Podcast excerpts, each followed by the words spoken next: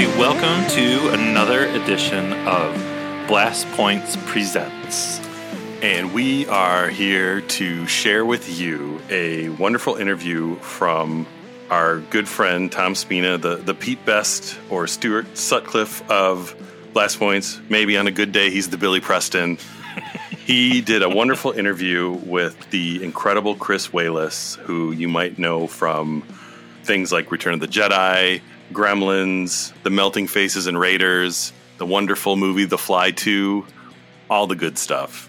Yeah, Chris Walas is an absolute legend. And wow, Tom recently got to ask him a bunch of questions.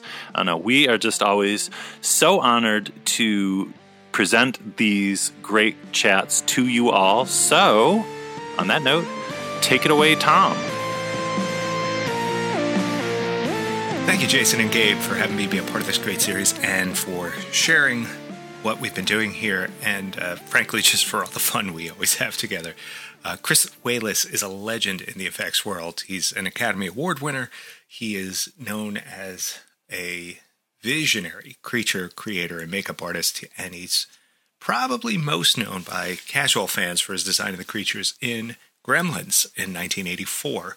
He also, though, did amazing work on Dragon Slayer, Enemy Mine, a big favorite of mine, House 2, an exceptional sequel, uh, Arachnophobia, The Fly. He even directed The Fly 2. Um, but fans of your show uh, and Lucasfilm fans probably know him best as the guy who did the melting heads for Raiders of the Lost Ark. Chris also worked with Lucasfilm at ILM on a number of projects, including Return of the Jedi. On that film, he helped start up the Creature Shop and further helped create concepts and maquettes for quite a number of the iconic alien characters. Uh, Blast Points fans already know how much I love those concept designs. Uh, my company, Regal Robot, has been creating uh, limited edition, signature edition uh, replicas of those classic creature maquettes scanned right off the originals in the archives. Um, it's an absolutely amazing project that I'm having so much fun with. And our next maquette is Ree-Yees, which happens to be one of Chris's designs. Uh, that's going to be available on February 1st. So check out regalrobot.com. You'll see the full line. You can join our newsletter so you hear all about our Star Wars and soon to be Indiana Jones replicas and decor. Uh, and also check out the uh, Regal Robot fans and collectors group on Facebook, which uh, just passed 500 members in our first week here. Uh, we're very excited about that. It's a great place to interact with other fans of what we do and people that are inspired by the, the cool stuff that happens behind the scenes on the movies we love. Um, I feel really fortunate to know Chris, and um, I'm thrilled that he was able to join me to chat today. Uh, this one's going to be a little less conversational than some of our other ones as we had to record our parts independently, um, but it's still a good chat. Chris is a great um, guy to listen to. He's got a lot of good energy and stories, and um, I just uh, uh, and and just years of of wisdom uh, from being in the effects industry at a really magical time. Uh, Chris is retired now, but he is still making, and in fact, he's making some really, really fun stuff. A lot of crazy creatures and monsters. Uh, be sure to follow him on Instagram. He is at Chris Walas, and you can keep up with all the fun he's having these days. Uh, and if you want to follow my companies, it's at Tom Spina Designs and at Regal Robot. We're everywhere. Follow us, smash that like button, you know, whatever the kids say. Uh, and until then, sit back, enjoy the chat with Chris Walas. So before we go back in time, I'm loving your current work. Absolutely wild paper mache creatures, apes, videos, Halloween displays. Um, it looks like you're having fun. I am having fun.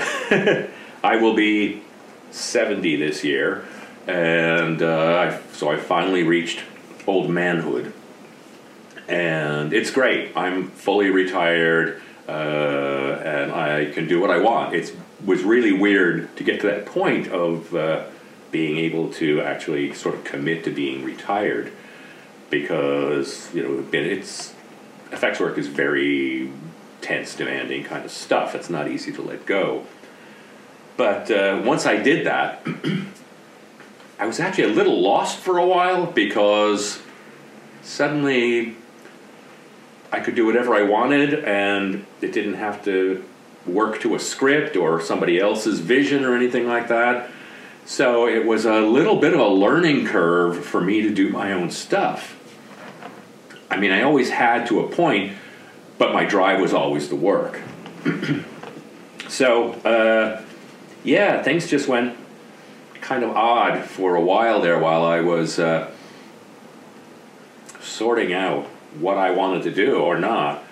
I knew I really kind of wanted to walk away from all the techniques and materials that I uh, used for my career and get into a lot of less toxic stuff, cheaper stuff, you know. so the paper mache thing came uh, about uh, almost accidentally. I was doing, uh, I was getting uh, ear implants. I had one and I was having my second one put in. I knew it was there's a sort of a learning curve with those with these things as well. Uh, it takes a little while to get used to them. So I knew I was going to not be very functional in a sort of social uh, manner or anything like that. so it was a. Uh, I was looking online and just trying to find stuff that I could do a lot of uh, and do it cheaply and came across some paper mache stuff on Facebook. I was just like, oh, that's pretty cool, actually. I never knew paper mache could do that kind of stuff. And the more I studied what people were doing, I was kind of like, yeah, you know, I think I could bring some of my techniques and the stuff I've learned doing creatures and stuff into this paper mache world and kind of make it my own, which I did. It took off and it was just, it's been really, really great, really, really fun. I live up here in Portland now and uh, I've hooked up with a whole bunch of uh, other artists, and most of them have some uh, media or entertainment industry uh, careers or, or experience, and uh, so we have a lot in common. So we've uh, we formed our little artist collective called Dark Arbor Lodge. It's pretty amazing because it's a just a bunch of seriously creative, talented artists who just like to hang out and have become good friends.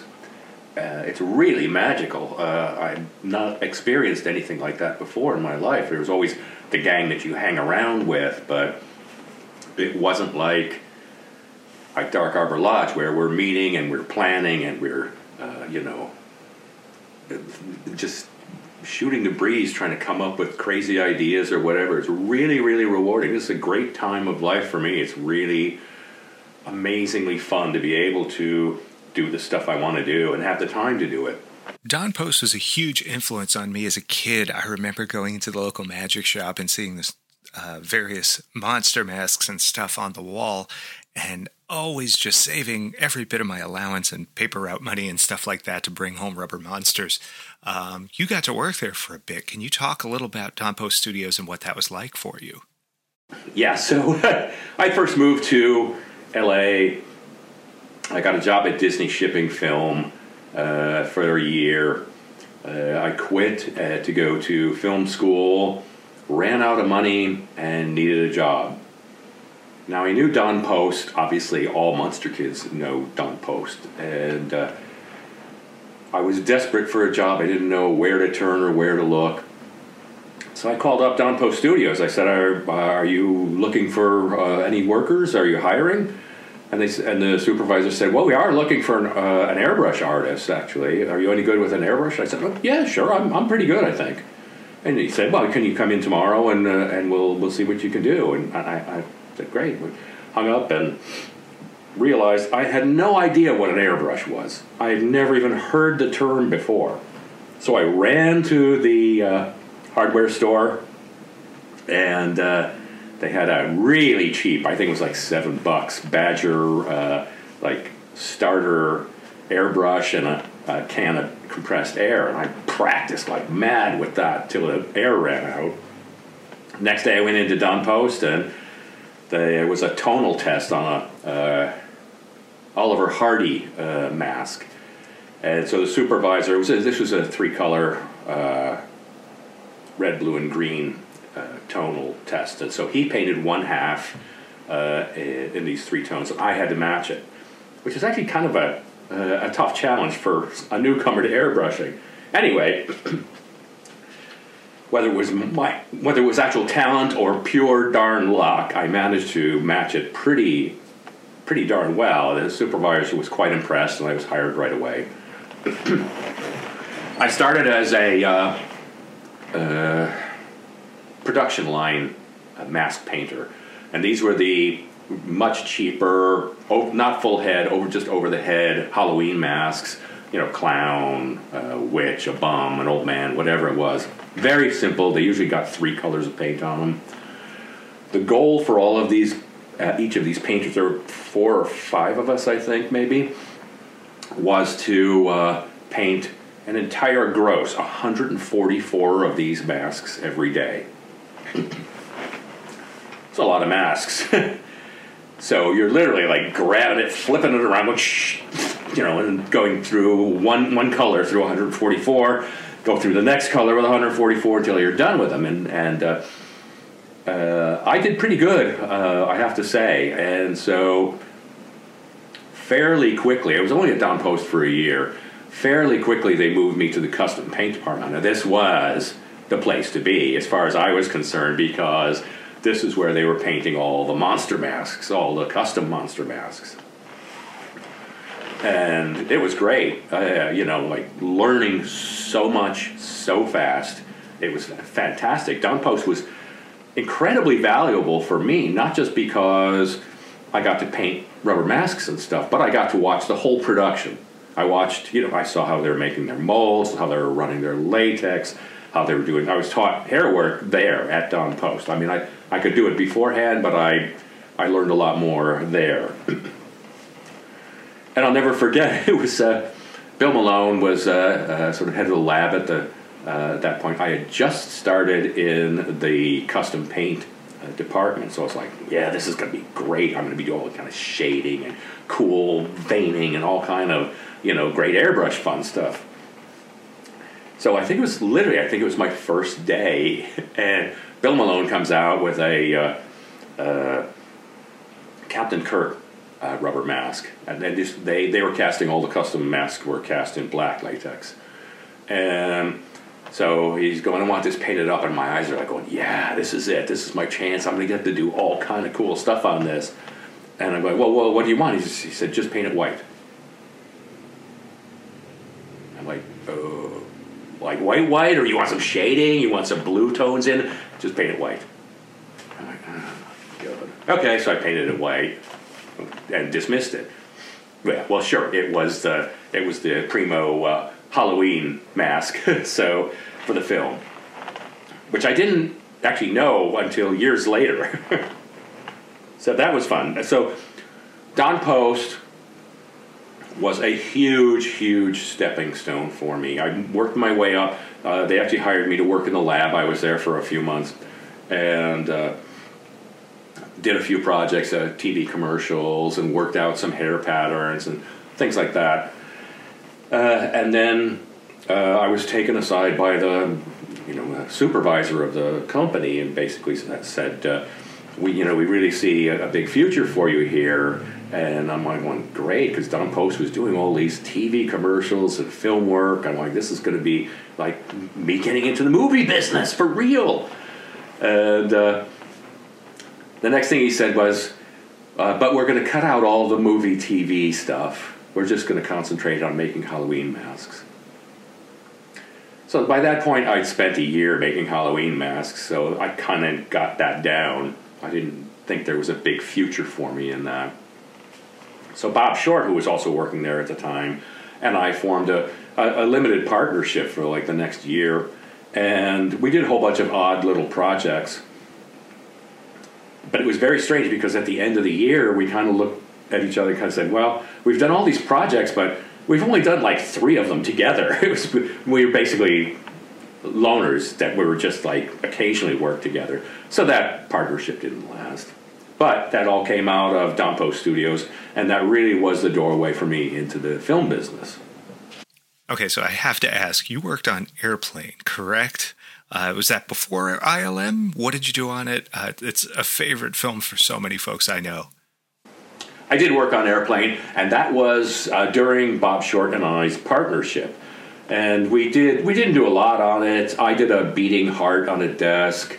Uh, we did some like rubber props, stunt props, and things like that.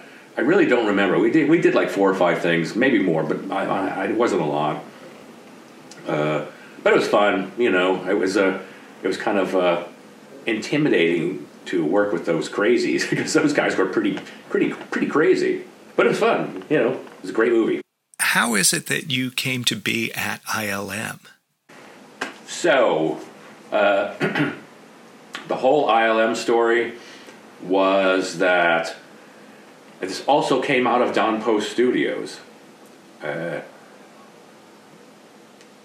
I think it was Jon Berg and Phil Tippett came to Don Post Studios to see if they could get a production run of Rubber Piranhas for the film Piranha. Uh, wound up being too expensive.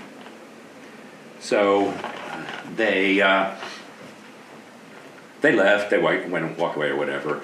But then uh, Jon Berg came back and asked if they had any people that could help work on the effects team.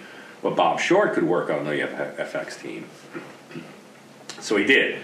Uh, he was a certified diver and all that. So this was for all the underwater stuff uh, at the pool at USC, uh, I think it was.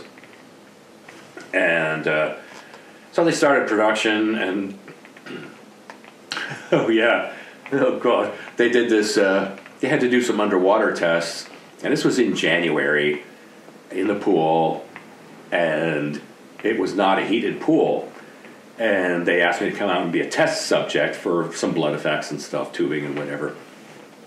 And so I, they all got to wear to wear wetsuits, and I didn't. so I'm like in the water turning blue, and and uh, that was a pretty crazy time.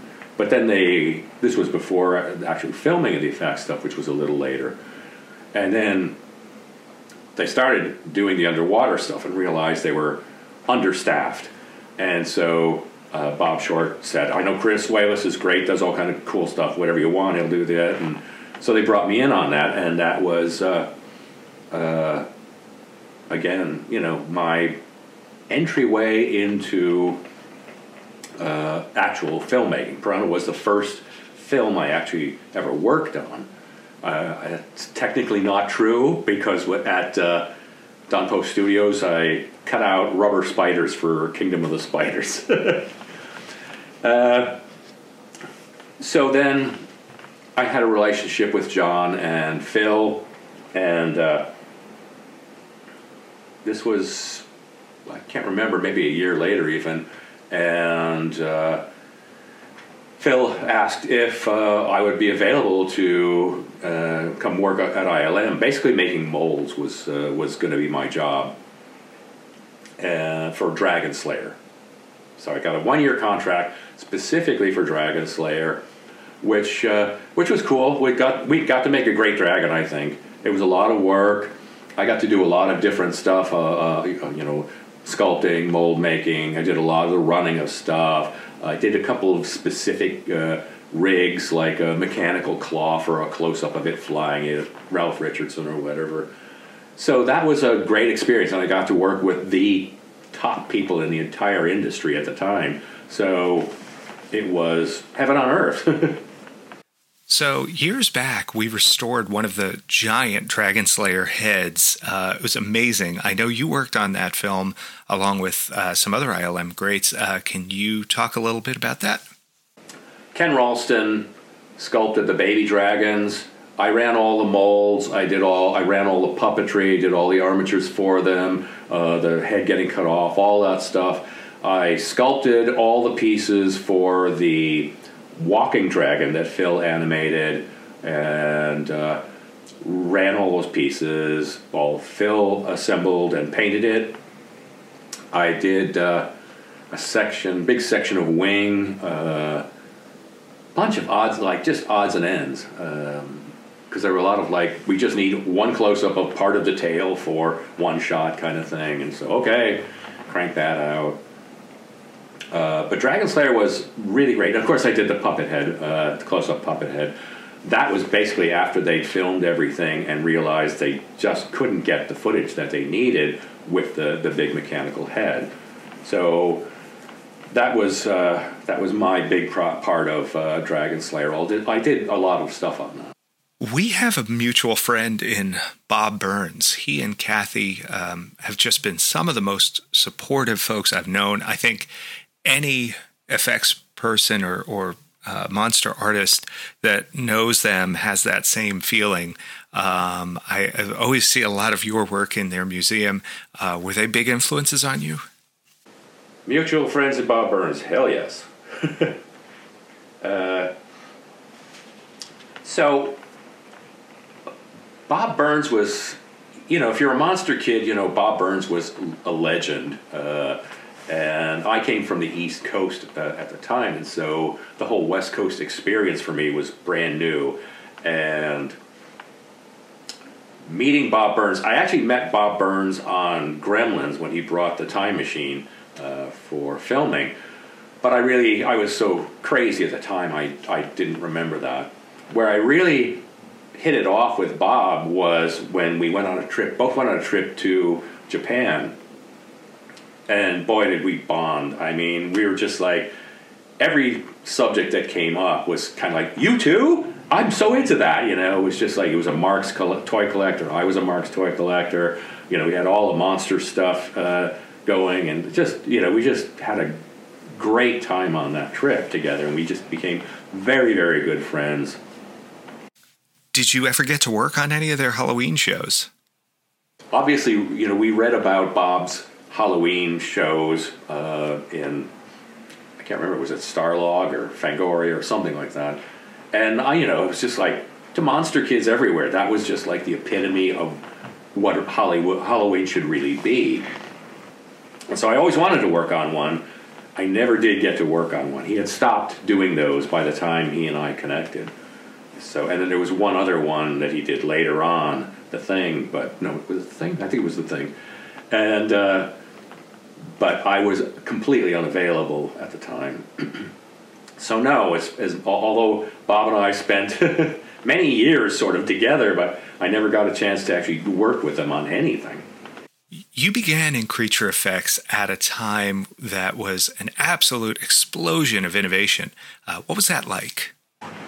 I became a monster maker at like probably the best possible time in the history of film because uh, I was at Don Post when Star Wars came out, and so the timing worked out incredibly well. My leaving uh, Don Post and sort of getting into doing props and creatures and stuff, and it was it was insane. I mean, it was just insane. There were so many ripoffs happening so fast, and so many TV commercials that needed aliens, so many TV pilots that needed. Uh, uh, aliens, TV shows that were uh, sci-fi all of a sudden, and so this was like just just this what had been pretty dead marketplace exploded, like completely exploded.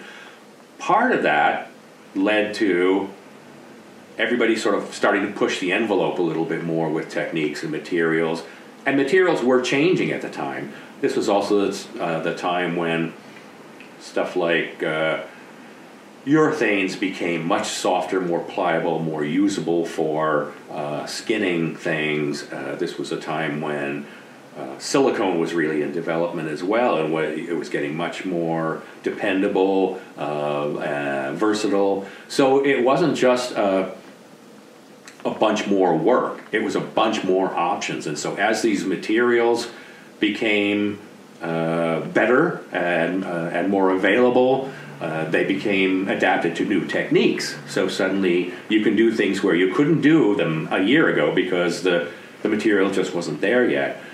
So it was a very, very innovative time, and it was innovative in a way that was, I think, unique because it was not really linear. It wasn't kind of like, here's the way it was done before, here's a product that will let you take it to the next step kind of thing. It was really more about wow, here's this wild thing. It just kind of can do a whole bunch of stuff. Where can we push this? And it wasn't. It was very scattered uh, uh, you know, sort of shotgun style approach to effects at the time because there wasn't a lot of history for uh, animatronics, uh, involved puppetry. Obviously, the uh, special effects makeup has had been developing really well, with uh, led, of course, by Dick Smith, but stuff like radio control coming in and all the stuff was kind of like continually happening. All these new techniques and materials were all getting incorporated into the effects stuff right away, like really right away. A little too fast sometimes, but uh, but yeah, it was amazing. And you didn't you didn't think about it. It wasn't kind of like wow, this is an amazing time. It was just kind of like you were too busy drinking in all this stuff to try and figure out how to make it work for you.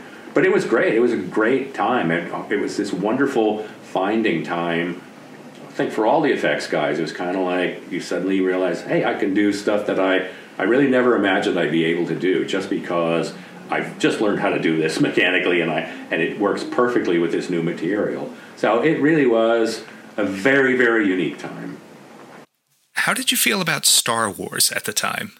It was interesting for me because I was a George Lucas fan from uh, THX and Star Wars had originally been written up as a, a space battle told from the enemy's side or something like that. That was sort of like the uh, the Hollywood line that was, had come out a year or two before the film. I was still at Don Post when it came out. My dad was in town visiting, and you'll love this. At Don Post, I got a whole bunch of free tickets, and nobody wanted them. I mean, nobody wanted free tickets to the movies. I'm like going, I love movies. I want to see this movie. I'll take the tickets. So I took my dad to see it. At uh, this was a showing at Fox, and I was blown away. I mean, just totally blown away. But even better was seeing my dad like totally blown away because he said it just reminds me of when I was a kid and uh, Flash Gordon came out. You know, for us it was so real and so incredibly cool, and this has that same feel. And I'm going, okay, this is this is this is one of those great moments uh, of experiencing humanity. It was really fun. I mean, really great. Just great to see my dad so excited about it, and and just great to get so excited about it myself. Because obviously, you know, at that point there hadn't been anything really like that, and science fiction had been a, a very quiet genre for quite a while. There was the occasional big picture, but not a lot. It was uh, uh, it was kind of a dry time that it came out. So it was, yeah. I mean, I loved it. A huge, huge fan about it. So obviously, you know, when I was asked to work at ILM, it was kind of like, okay, this that was the pinnacle of what you could possibly be in the effects industry at the time was someone working on a Star Wars movie. And so, yeah, like when they asked, it wasn't like I'm going to go, eh, I don't, ILM, it's, yeah, I know it's a big deal, but no, it's like, it's the deal. So that was great. You know, I was, I had this just entire roller coaster ride in my career uh, from the start of it to, you know, I don't know, I guess maybe The Fly or after that, but it was just like relentless. It was just project after project. In the early days on the little stuff, I was working on four or five projects at a, at a time. And there was one point I was working on 13 projects at the same time. They were all small, but it was still, it was pretty crazy.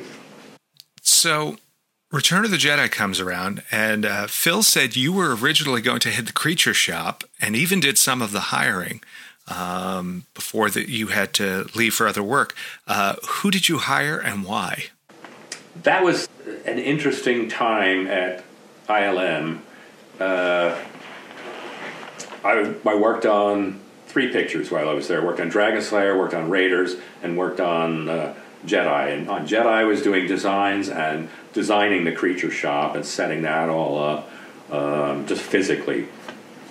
I hired a few people uh, basically looking for trainees more than anything else. It wasn't like I was going to say we have to hire a, the top crew out of LA because that budget wasn't really there then. But I did hire. I hired Kirk Thatcher, who was uh, a friend of Joe Johnston's, came up to visit and said he was really interested and seemed like a good guy, seemed like he was talented, so I hired him. Um, my contract ran out at ILM, and they were at a point where they had put ceilings on what they were paying uh, employees and stuff like that. And I knew I could do a lot better on my own, so I uh, I bid farewell to ILM, which was it was kind of sad because great, great, great people there, amazing talent, uh, just such a learning process, very intense learning year for me.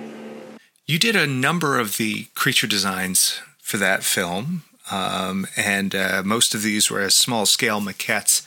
Uh, when did you do those maquettes? Yes, so I did. I did a ton of maquettes and some sketches as well for Jedi while I was on uh, Raiders and Dragonslayer. It was a very crazy time there for me because I was filming on Raiders, I was filming on Dragonslayer uh, on the same day. I literally would go do morning shoots on Dragonslayer, puppet heads or whatever it is, and then it's uh, you know do a test on the Raider, one of the Raiders' heads or something like that. Prep while prepping the next ones. So it was very very busy, and so when Phil said, "Well, we have to do a whole bunch of maquettes as well," I'm like, "Okay." so it was literally, you know, film a shot on one stage, run upstairs to either the rubber room or the art department, you know, sculpt as fast as possible, sculpt maquettes, and. Uh, you know, put it literally put them in the oven, run back down, do another shot, run back up, take the maquette out, uh, you know, let it cool down, run back down, set up another shot, uh, you know, there's a break, run upstairs, spend lunch, you know, sculpting and painting maquettes. Uh, and then there were actually a bunch I did at home that I never even turned in because I, I, I left before I, I had a chance to turn them in. But uh, it was very, very busy. I mean, I, I, would get there early and I would start doing maquettes just to, like, get wake up over coffee, basically. And uh, we did quite a few. I, you know, I wasn't sure we didn't have a script. We didn't have, you know, we didn't have Ralph McQuarrie designs or anything like that. There was no reference at that point. They, uh, we basically had no information other than make a bunch of alien designs. Okay. I mean, the, the only guideline we really had was it's probably mostly going to be masks and hands. So that's what it was, and uh, you know, I'm, I'm asking Phil, so what like what is George's process for this? What should I be looking to do? And Phil just said, you know, just do as many as possible. You know, George usually says no to everything. So the first time George comes in to see the, this first batch of maquettes so we done, he comes, oh, cool. I like all of them. They're good. it was just absurd because some of the maquettes had been raced through really, really quickly, particularly by me. I'm, I'm a pretty fast sculptor. I certainly was at the time, but I raced through a few of those a little bit too quickly. So it seems like a high percentage of the designs you made wound up in the films, and uh, even even some of them are, are fan favorites. Um, from a design point of view, what do you think makes a good monster? Okay, that's a good question. What do I think it makes a good monster? Uh, I, I would say two things. Most importantly, would be readability.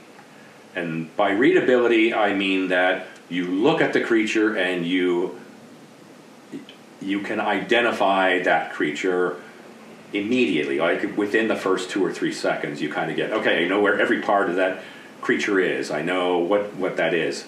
Uh, you know, sometimes you get a a design that's just just way too busy or way too subtle or whatever it is, but it lacks that immediacy in the design.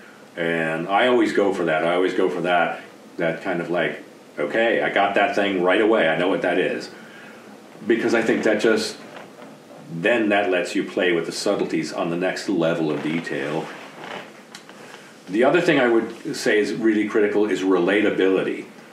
Uh, it's different from readability. Readability is identifying something. Relatability is essentially being able to put either an emotion or a humanity to it.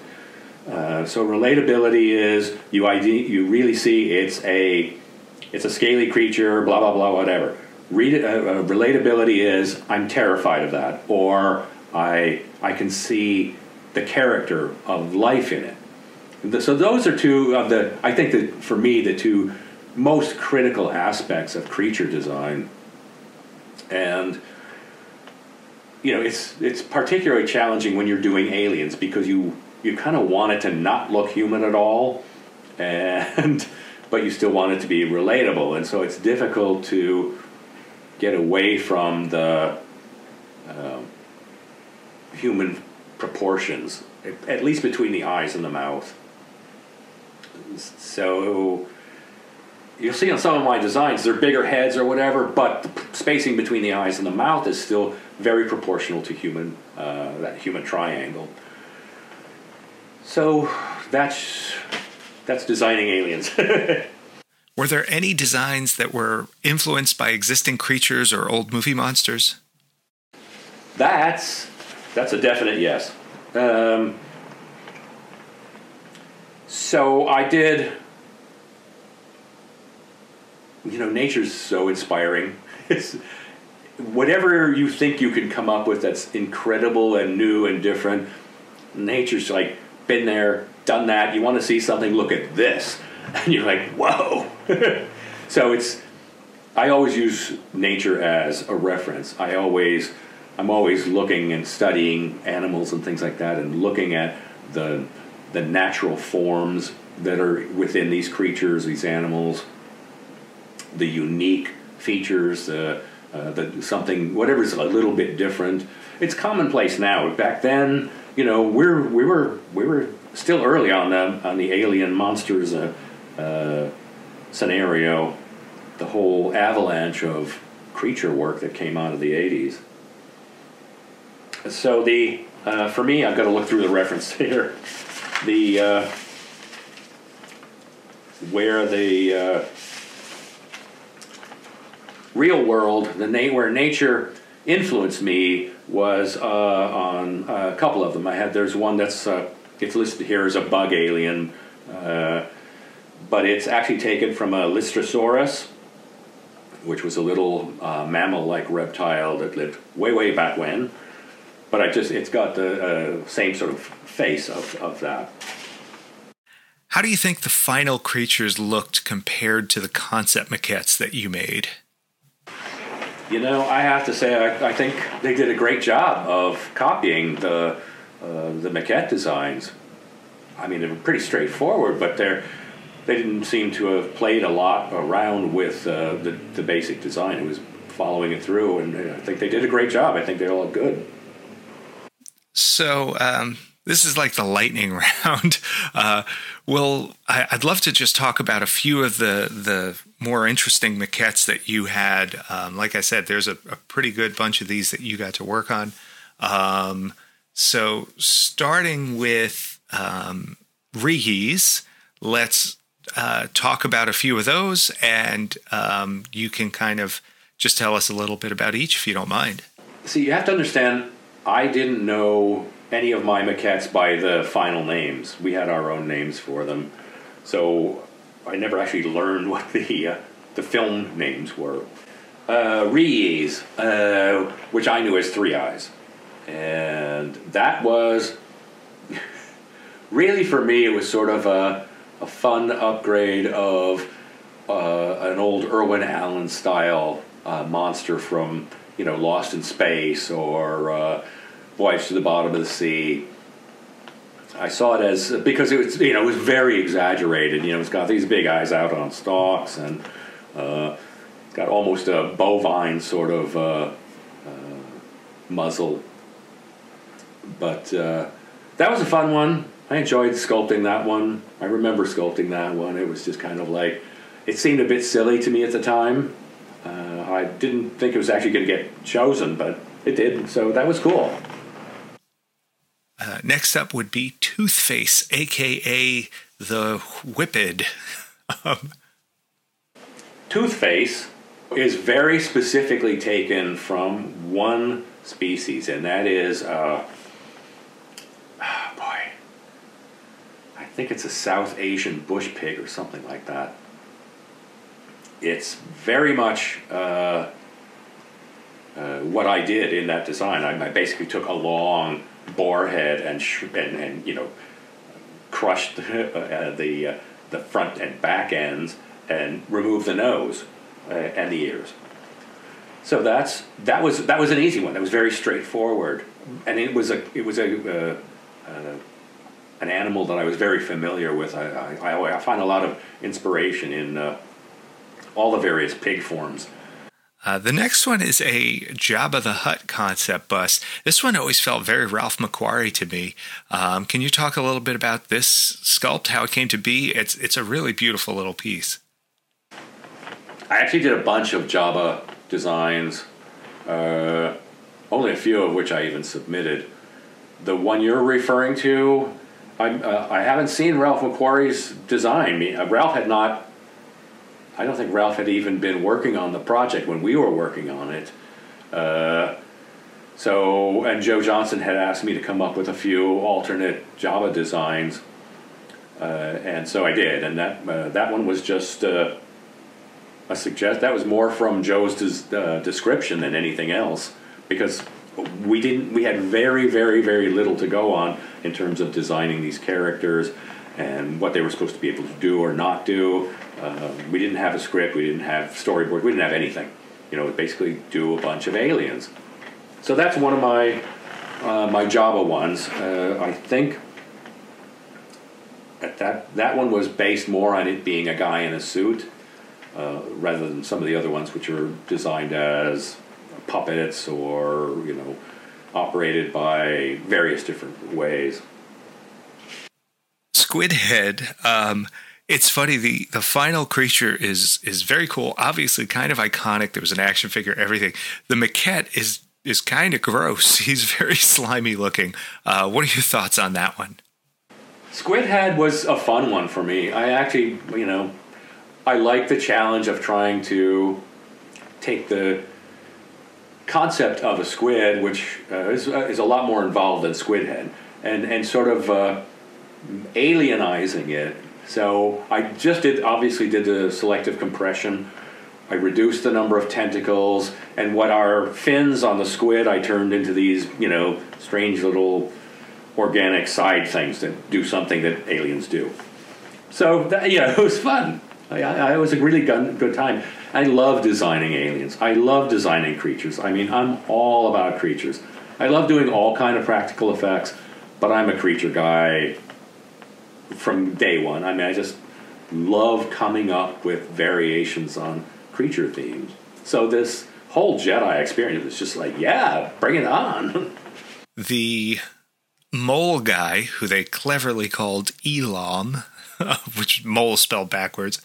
Um, I, I, love that there's some faux fur in this. Uh, do you like adding other elements and things like that into your sculpts? Elom Mole Guy. Yeah, so Mole is taken partially from. I'm trying to remember what creature it is now. Uh, I think it's a sun spider maybe uh, it's a it's a uh, an arthropod that has like really really powerful jaws on it. I changed the eyes on it and put a you know uh, no nostrils on it and made it furry, but the inspiration was from a, a real world creature. The whole thing about uh, fur is is just one aspect of dealing with these maquettes because you know they were all done in Sculpey, Super Sculpey, I guess. And you can vary the textures on them a lot. You can make them look very, very different. But it's always nice to add another dimension to the, the singular material you're working with. So whether that was adding costuming or weaponry or whatever, uh, it really made a difference. So yeah, the whole thing about adding fur was actually to make because we didn't know whether these were just going to be masks and hands with costumes or full suits. So a lot of the fur ones are kind of like fursuits are easier to make than other kinds of suits. So this will be simpler. So that's why there's a couple that just have fur for no real reason. The next up is Ishi Tib, uh, also sometimes known as a starfish alien. Um, he's got kind of a beak on him, uh, very, very interesting anatomy. Uh, where'd this design come from? Ishi Tib. Okay. I gotta tell you, Ishi, Ishi Tib, which I don't even remember what I called him when I made him, but that was my favorite design. I mean, that that's a real Chris Walas design. That's one where it's not based on anything. It was more about playing with the forms and seeing what uh, what the clay told me to do, and I really, really liked it. I I, I, I kind of wish I hadn't done it for Jedi and done it just for myself, but it's definitely my favorite design that I did for the whole, for the show. There's also a, a beast of burden that uh, never made it into the movie. Uh, I might have turned up in one of the Ewoks movies. I have to look back on that, but um, that uh, the maquette seems to be built over a horse figure. Can you talk about that one? Ah, yes. That was one that Phil specifically asked me to do. And that was, uh, he wanted to do it on a horse because horse would be easier to work with than an elephant, apparently, or any other animal. So, and it would big, be big enough to make it, uh, to, uh, to look larger for the Ewoks. So I ran over to Toys R Us and picked up a buyer. Uh, I can't remember what kind of horse it was. And, uh, and and yeah, I just I threw that one together. That was very very quick. It was basically designed to be something that you could just literally throw on over a horse. So it's it's just a, a three quarter mask that hangs over the top and basically different furring and dressing and a, and a sort of reptilian tail for it. It was very quick. I didn't really, I actually didn't like that one at all. I'm glad they didn't do it. So I, I am assuming you've seen Phil's kind of caveman looking Ewok. Um, you clearly you did a, a, few different takes on the Ewoks as well. Um, how do you think the two compared, and maybe even how did they compare to the the finals? Oh, Phil's yeah. So the whole design of the Ewoks was was uh, intriguing for me again, didn't have a lot of information. Uh, all this description we had was like they're little furry guys. They're going to be dwarves and midgets dressed up. So, okay. Uh, Phil had done his uh, caveman version, uh, which was kind of cool, but it didn't sound like what George was after from what the descriptions I was getting. So I did a whole series of uh, furrier uh, sort of wombat kind of uh, uh, versions, and I, you know, I think that's George okayed that one, and I did a whole bunch of stuff for Stuart Freeborn, uh, patterns to follow and things like that, which somewhere along the way got lost, and he abandoned them and turned them into teddy bears, which. If that's the way it goes, that's the way it goes. so, but yeah, I mean, I actually really liked my Ewok design. I thought they were kind of uh, cuter than Phil's and not as teddy bear as uh, as the final ones. They were more like real animals. Anyway, they didn't use my design. Last up, there is a really groovy looking Cyclops guy with a goatee. He, he actually shows up on the cover of the Smithsonian magazine with a bunch of the other maquettes. Uh, he feels very outer limits to me. I don't know. Uh, can you talk about him at all? Uh, the goatee Cyclops guy. okay, so this is that was probably the fastest maquette I did of all of the very fast maquettes I did. I literally that literally like a two or three minute sculpt, um, and probably even less for the paint job. yeah, it was. Uh, again, that that was just the filler uh, for this sort of like we need to show uh, George a slew of like thirty or forty maquettes, and so you know pick the three you like and make a whole bunch that you don't care about, and that was one that although I liked what it, as it, what it came out as, it, it's pretty crude. How does it feel 40 years later to see so many of these alien designs that you did showing up in modern Star Wars movies, shows, books, video games. Um, why do you think these designs hold up so well? Why do you think they keep keep showing up? Good questions. It feels very strange for for me to see any of my stuff continuing on today. The fact that you know I'm still seeing Gremlins merchandise being uh, cranked out, and people are still you know telling me uh, going on about the fly, and there's still you know collectors pieces coming out on these films.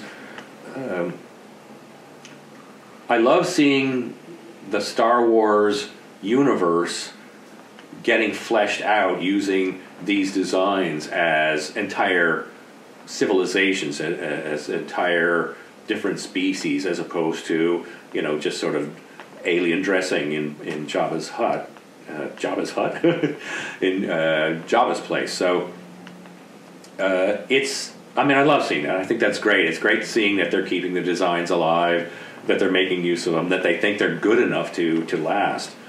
I think part of the reason they're lasting is that they're pretty decent designs. I mean, some of them, uh, you know, they're good, strong, identifiable, readable, relatable designs um, that still work. Part of it is also just the fact that, you know, they're established parts uh, of the Star Wars universe, so it's always great to see the, them coming back. And the last question, I, I asked this of, of a lot of folks. You know, do you think practical miniatures, puppets, and models still have a place in film? Um, and I, I, assume I already know the answer is yes, but if so, uh, why do you think that those techniques endure? I definitely think they do. I mean, I, you know, CG uh, work has taken over the industry for sure, but in terms of practical effects, there's still a fascination for them. People love to know that somebody put in the ingenuity to trick them. You know, it's just kind of, I, I, and I, I love it, especially with miniatures, which are, miniatures are just cool. They're like the best toys on the planet, okay? so it really, it's, it's more that I love finding out that something I assumed was full scale was done as a miniature, and it I I totally totally accepted it as real. It's just it, it's it's not just it's not that it's critical anymore because they can do anything with CG, but it's really fun. Okay, it's more rewarding as an audience member to be able to sit there and kind of go, "Oh man, that's a cool mask." I mean, I love that they did that practical. It's just there's a feel to practical stuff that actors can relate to when they're filming. Uh, so there's still a lot of advantages. Obviously, the, their presence of these practical effects in films is greatly reduced, but it's not gone. It's still there, especially in uh, uh, other aspects of the entertainment industry. The TV commercials do a lot of practical stuff.